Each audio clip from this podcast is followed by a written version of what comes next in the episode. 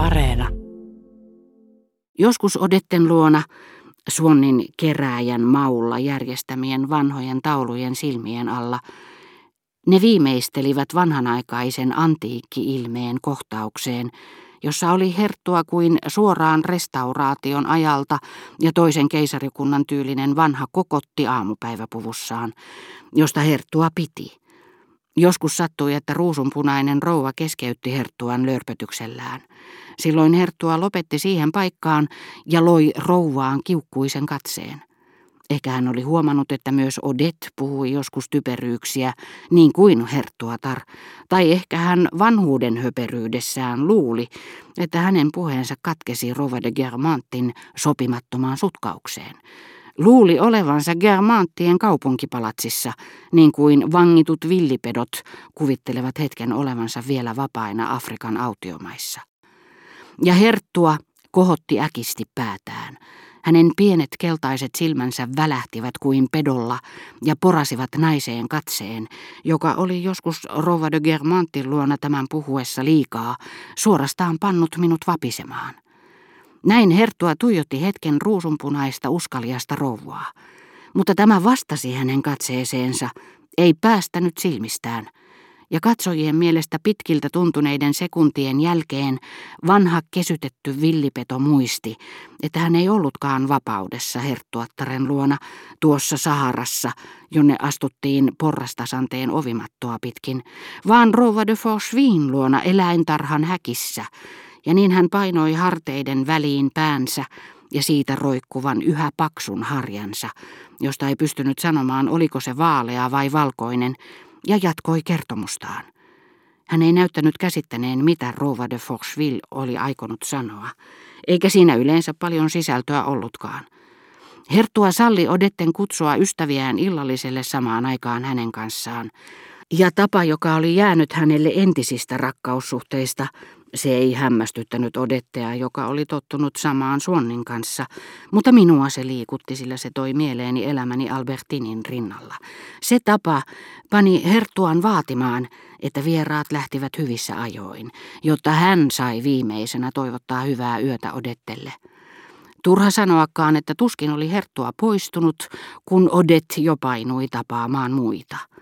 Mutta Herttua ei tiennyt siitä mitään, tai piti parempana olla muka tietämättä. Vanhusten näkö heikkenee siinä, missä kuulo huononee. Heidän terävänäköisyytensä tylsistyy ja väsymyskin vielä veltostuttaa heidän valppautensa.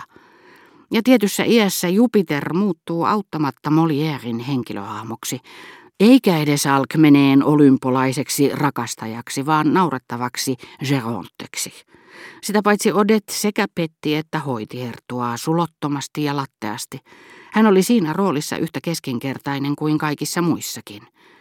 Niin hienoja rooleja kuin elämä oli hänelle antanutkin, hän ei pystynyt näyttelemään niitä. Ja niin kävi, että kun minä myöhemmin yritin tavata Odettea, se epäonnistui, sillä Germantin herttua halusi yhdistää terveydenhoidon ja mustasukkaisuuden vaatimukset ja salli Odettelle vain päiväkutsuja. Ja vielä sillä ehdolla, että ne eivät olisi tanssiaisia. Tästä eristetystä elämästään Odet kertoi minulle avoimesti monestakin syystä. Niistä tärkein oli, että vaikka olin kirjoittanut vain artikkeleita ja julkaissut pelkkiä tutkielmia, hän kuvitteli minun olevan tunnettu kirjailija ja muistaessaan aikaa, jolloin olin tullut akaasiakujalle nähdäkseni hänen kulkevan ohi ja myöhemmin hänen kotiinsa, hän meni naivisti sanomaan, voi olisinpa arvannut, että hänestä tulee jonain päivänä vielä suuri kirjailija sillä hän oli kuullut sanottavan, että kirjailijat hakeutuvat mielellään naisten seuraan hankkiakseen aineistoa ja kuullakseen rakkausjuttuja, ja siksi hän vaikuttaakseen kiinnostavalta ryhtyi minun seurassani taas tavalliseksi kokotiksi. Kuulkaa, kerran oli mies, joka oli kuolettavasti rakastunut minuun ja minä myös olin hulluna häneen. Meidän elämämme oli jumalaisen onnellista. Hänen piti lähteä matkalle Amerikkaan ja minun oli määrä mennä mukaan. Lähtöä edeltävänä päivänä ajattelin, että olisi ihanampaa olla päästämättä rakkautta haalistumaan, sillä eihän se voi pysyä yhtä kiihkeänä. Vietimme viimeisen illan Hän siis uskoi minun lähtevän mukaan, ja se oli hurja yö. Minä nautin hänen sylissään äärettömästi ja samalla olin epätoivoinen, sillä tiesin, etten enää koskaan tapaisi häntä. Sinä samana aamuna olin käynyt antamassa lippuni jollekin matkustajalle, jota en ennestään tuntenut. Hän halusi maksaa siitä minulle. Minä vastasin hänelle, ei, te teette minulle niin suuren palveluksen, kun otatte lipun, etten halua rahaa. Ja sitten tuli toinen tarina. Yhtenä päivänä olin Champs-Élysées tienoilla kävelyllä ja herra de Breauté, jonka olin tavannut vain kerran, alkoi tuijottaa minua niin tiiviisti, että minä pysähdyin ja kysyin häneltä, kuinka hän kehtasi katsoa minua sillä tavalla. Hän vastasi minulle, minä katselen teitä, koska teillä on naurettava hattu. Piti paikkansa. Se oli pikkuinen hattu, jossa oli koristeena orvokkeja. Muoti oli siihen aikaan kamalaa mutta minua raivostutti ja minä sanoin hänelle, en siedä, että minulle puhutaan tuolla tavalla. Sitten alkoi sataa. Minä sanoin hänelle, en anna teille anteeksi, paitsi jos teillä on vaunut. Onpa hyvinkin, minä saatan teidät kotiin. Ei kiitos, huolin vain vaunut, en teitä. Nousin vaunuihin ja herra de Breauté lähti sateeseen. Mutta illalla hän tulee luokseni. Kaksi vuotta me olimme hulluina toisiimme. Tulkaa joskus teille luokseni, minä kerron sitten, miten tutustuin herra de Forchevilleen. Loppujen lopuksi Odet sanoi haikean näköisenä. Olen elänyt elämäni kuin luostarissa, koska olen todella rakastanut vain miehiä, jotka ovat olleet minusta kauhean mustasukkaisia. En nyt tarkoita herra de Forchevilleä, sillä hän oli oikeastaan varsin mitätön, ja minä olen pystynyt rakastamaan oikeasti vain älykkäitä miehiä. Mutta kuulkaa, kyllä herra Suon oli yhtä mustasukkainen kuin herttua raukka nykyään. Mutta herttuan takia minä kyllä luovun kaikesta, koska tiedän, että hän ei ole onnellinen kotonaan. Herra Swannia minä taas rakastin järjettömästi, ja minusta nainen voi kyllä uhrata tanssin ja seurustelun ja kaiken muun miellyttääkseen rakastavaa miestä tai edes säästääkseen miehen huolilta. Charles Raukka. Hän oli niin älykäs, niin hurmaava, juuri sen tyyppinen mies, jota minä rakastin. Ehkä se oli tottakin. Oli ollut aika, jolloin Odet oli pitänyt Swannista. Juuri se aika, jolloin hän ei ollut Swannin tyyppiä.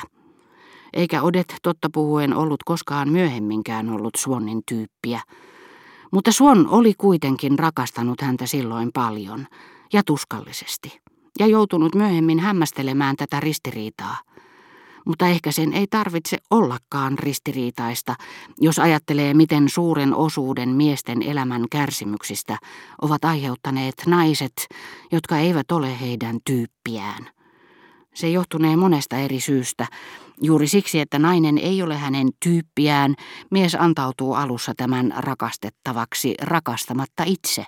Ja siinä ohessa tulee omaksuneeksi elämäänsä tottumuksen, joka ei olisi ollut mahdollinen miehen tyyppiä olevan naisen kanssa, sillä tuntiessaan itsensä halutuksi tämä nainen olisi heittäytynyt hankalaksi ja hyväksynyt vain muutaman harvan tapaamisen, eikä näin ollen olisi asettunut asumaan miehen elämän jokaiseen tuntiin, joiden takia mies myöhemmin rakkauden saavuttua kaivatessaan naista ja jäädessään riidan tai matkan takia vaille tietoja tästä, kokee, että se ei katkaise vain yhtä sidettä, vaan tuhat.